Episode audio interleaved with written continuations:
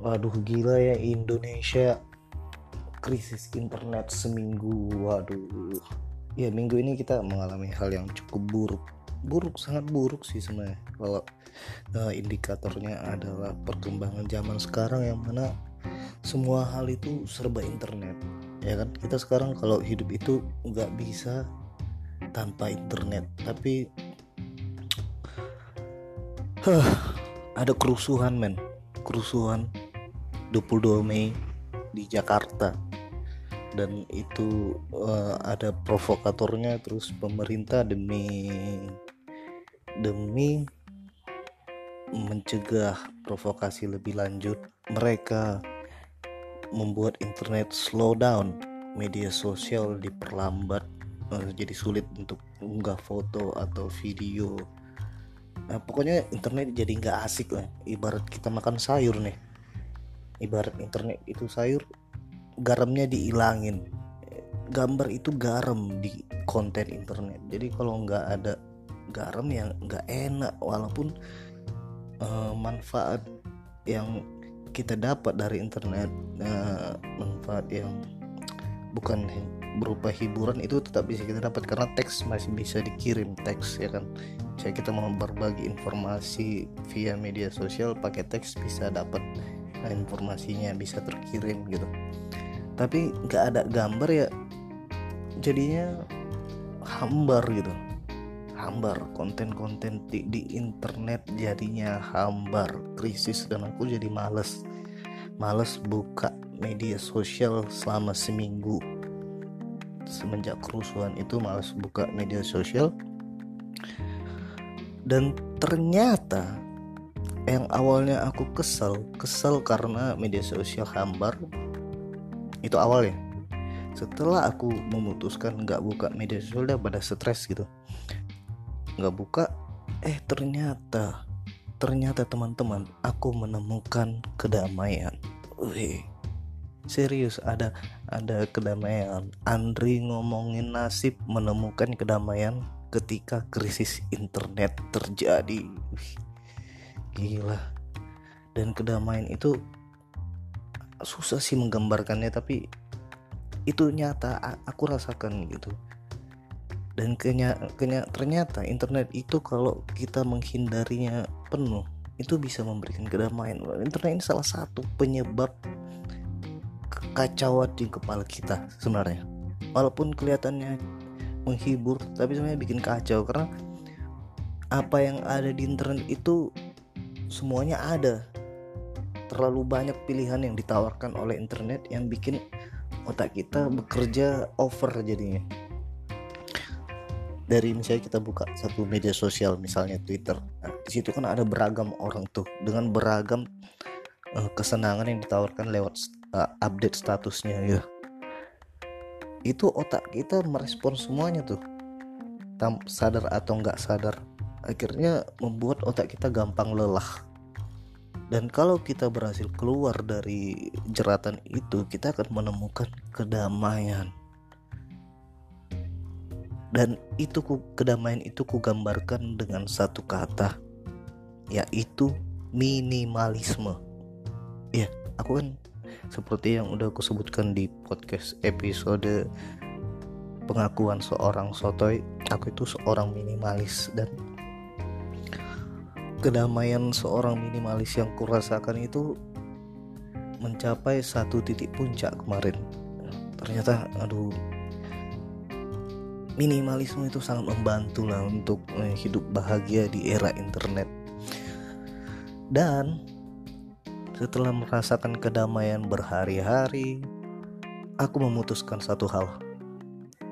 Aku memutuskan agar ngomongin nasib fokus pada minimalisme. Aku ingin berbagi kedamaian itu. Karena memang benar-benar damai banget sih. Minimalisme itu bikin damai. Uh, minimalisme dalam artian hidup agak agak sepi uh, hidup agak uh, pas-pasan gitu. Itu ternyata bikin damai serius damai banget. Makanya aku memutuskan nih ngomongin nasib harus fokus pada minimalisme. Aku harus bekerja harus berbuat harus uh, melakukan sesuatu. Tapi aku masih belum tahu apa untuk menyebarkan ide-ide minimalisme. Biar yang merasakan kedamaian itu nggak hanya aku sendiri orang-orang di sekitarku juga bisa merasakan kedamaian minimalisme itu. Serius main damai damai banget. Nah karena aku menetapkan minimalisme aku memutuskan untuk meringkas konten yang kubagikan di ngomongin nasib.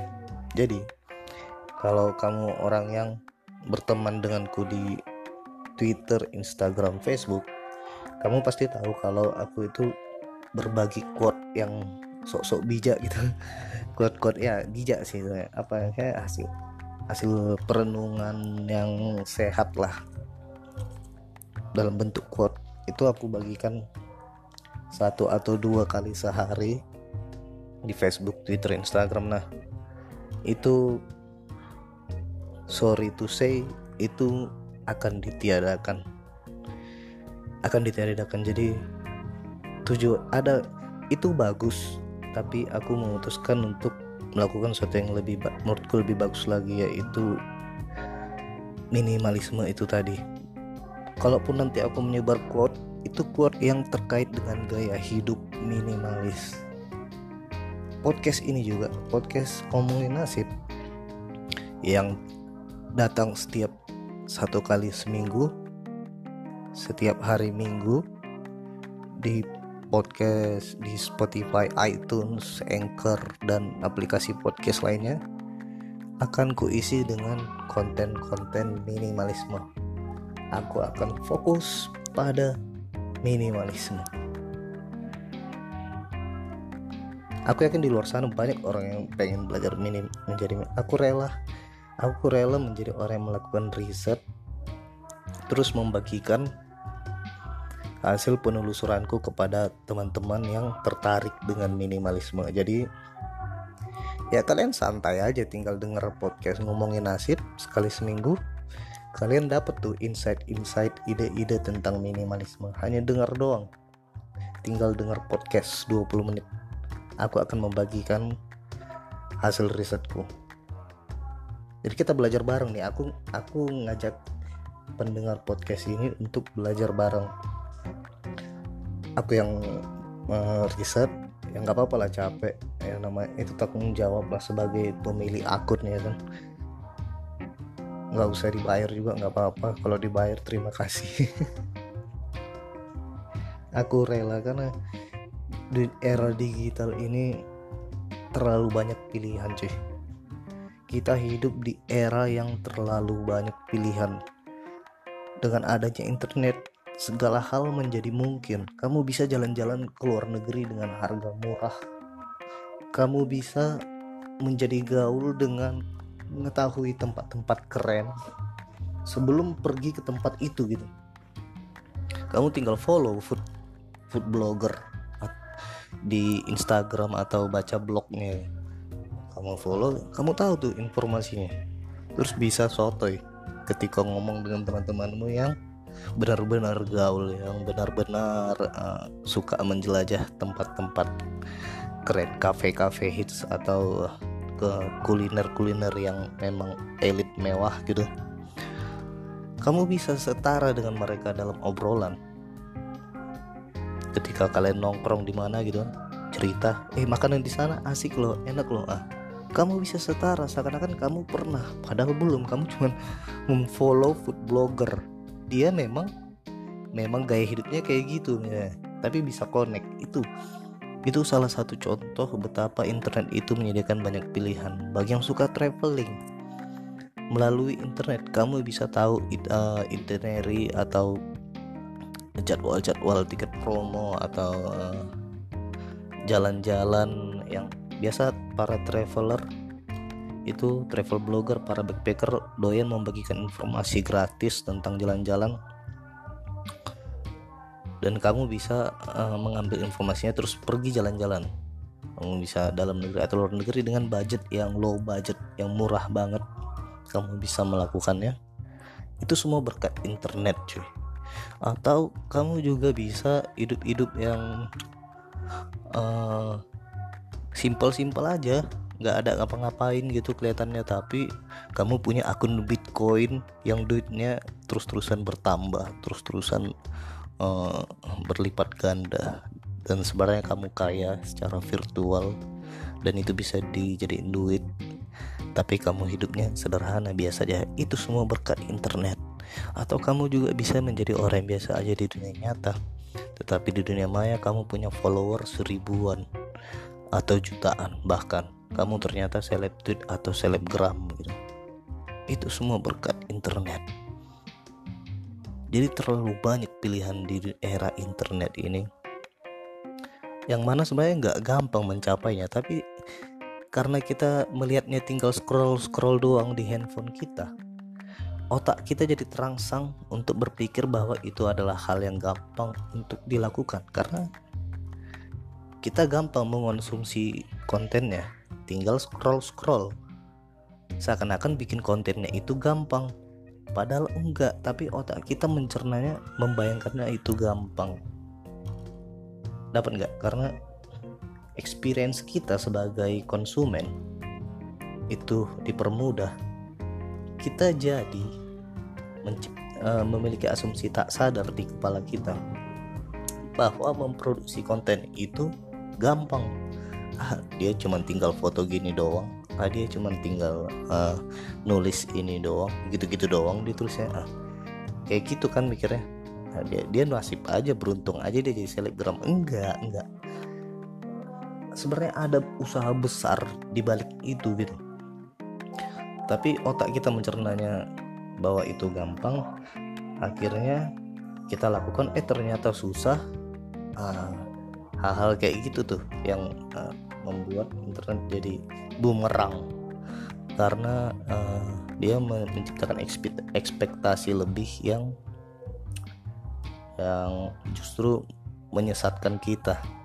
Karena memang realitanya nggak kayak gitu. Atau mungkin uh, kita lihat startup ya kan startup itu kedengaran keren kelihatan keren kalau ada di, di bionya startup gitu CEO atau apa gitu tapi setelah kita coba bikin startup sendiri mau mati tuh.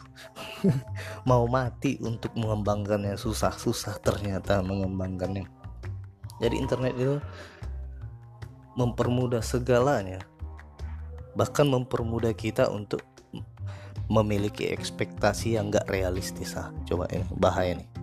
Internet mempermudah segalanya, termasuk mempermudah kita memiliki ekspektasi yang tidak realistis. Akhirnya yang muncul apa? Penderitaan. Penderitaan. Ada penderitaan yang muncul ketika ekspektasi kita terlalu berlebihan dan ekspektasi itu tidak terwujud sama sekali. Waduh, itu menderitanya gede cuy. Oke kalau aku sendiri sih memutuskan untuk tidak terlalu banyak berekspektasi aku memutuskan untuk hidup biasa aja. Hidup sederhana aja yang simple-simple aja. Dan ternyata uh, ke dalam pencarianku aku googling juga gitu browsing tentang hidup-hidup yang kayak gitu kan. Hidup-hidup yang sederhana yang simple aja yang biasa aja. Akhirnya aku sampai ke blog-blog situs-situs yang membahas soal gaya hidup kekinian. Gaya hidup yang muncul di era digital sebagai uh, sebuah gaya hidup yang menyelamatkan orang-orang dari kesengsaraan yang muncul karena penyebaran internet yaitu gaya hidup minimalisme. Jadi ada beberapa tokoh-tokoh minimalisme di internet. Yang paling terkenal itu ya yang masuk Netflix lah ya. Yang masuk Netflix itu ada The Minimalists dan Marie Kondo. Yang dua itu tapi yang paling gede kayaknya sekarang Marie Kondo. Karena banyak banget pengikutnya di di Amerika Serikat. Eh orang Jepang nih. Marie Kondo itu orang Jepang. Dia kalau nggak salah ahli desain living room gitu. Arsitek atau desainer apa gitu pokoknya berbau dengan living room yang berbau dengan tempat tinggal si Marie Kondo. Dia punya KonMari method metodenya namanya KonMari method dan semboyannya adalah uh, menyebarkan uh, memercikan kebahagiaan spark joy gitu dan itu diikuti oleh banyak Amerika Serikat orang Amerika Serikat. Jadi orang Amerika tertarik dengan metode Marie Kondo yang orang Jepang ini. Dan Marie Kondo memutuskan untuk mengembangkan bisnisnya KonMari Method itu di Amerika. Dan dia akhirnya kaya raya bisnisnya berkembang luas. Padahal ya ya mungkin kecerdasan dia dalam hal desain dan juga dia mengambil filosofi dari Jepang. Jepang itu kan cenderung minimalis ya kebudayaannya. Dia menggabungkan itu semua.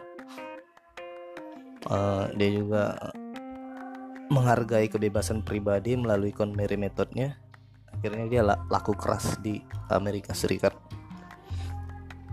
Dia KonMari metodenya itu adalah salah satu produk minimalisme sebenarnya apa sih itu minimalisme ini?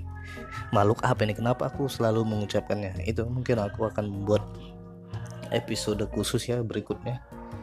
Apakah episode setelah ini atau setelahnya lagi? Karena ke depannya akan akan ngomongin minimalisme aja udah nggak ada topik lain di ngomongin nasib ini. Dan aku akan konsisten di situ. Karena ada juga kan di podcast sebelumnya episode konsisten itu yang jadi dengan minimalisme aku beranggapan kita bisa hidup lebih baik. Kalaupun bukan kita ya aku sendiri. Aku beranggapan aku sendiri bisa hidup lebih baik. Dan aku akan menceritakan pengalamanku dengan minimalisme lewat podcast ini. Aku akan menceritakan membagikan ide-ide yang menurutku bisa diterapkan ide-ide minimalisme yang bisa diterapkan dalam kehidupan sehari-hari bagi kita orang-orang Indonesia. Karena konten-konten minimalisme yang ada di YouTube uh, di YouTube di Instagram di Twitter pokoknya di di internet lah di situs-situs. Itu kebanyakan orang barat coy. Culture-nya itu culture yang terlalu western. Itu kan culture western pakai bahasa bahasa barat ya. Soalnya aku anak jaksel. Aku itu tinggal di Jakarta Selatan jadi ya. Ini gaya bahasa kita nggak boleh nggak boleh menganggapnya rendah. Sama aja gaya bahasa di mana-mana gitu. Start, uh, derajatnya gak usah direndahin dong please. Jadi nggak apa-apa aku ya ngomong dengan gaya anak jaksel yang campur-campur bahasa bahasa Inggris. Ini ya ya udah gitu. Aku nggak bisa bilang apa-apa lagi. Kondisi mendesainku untuk ngomong dengan cara seperti ini. Dan aku nggak akan melawannya.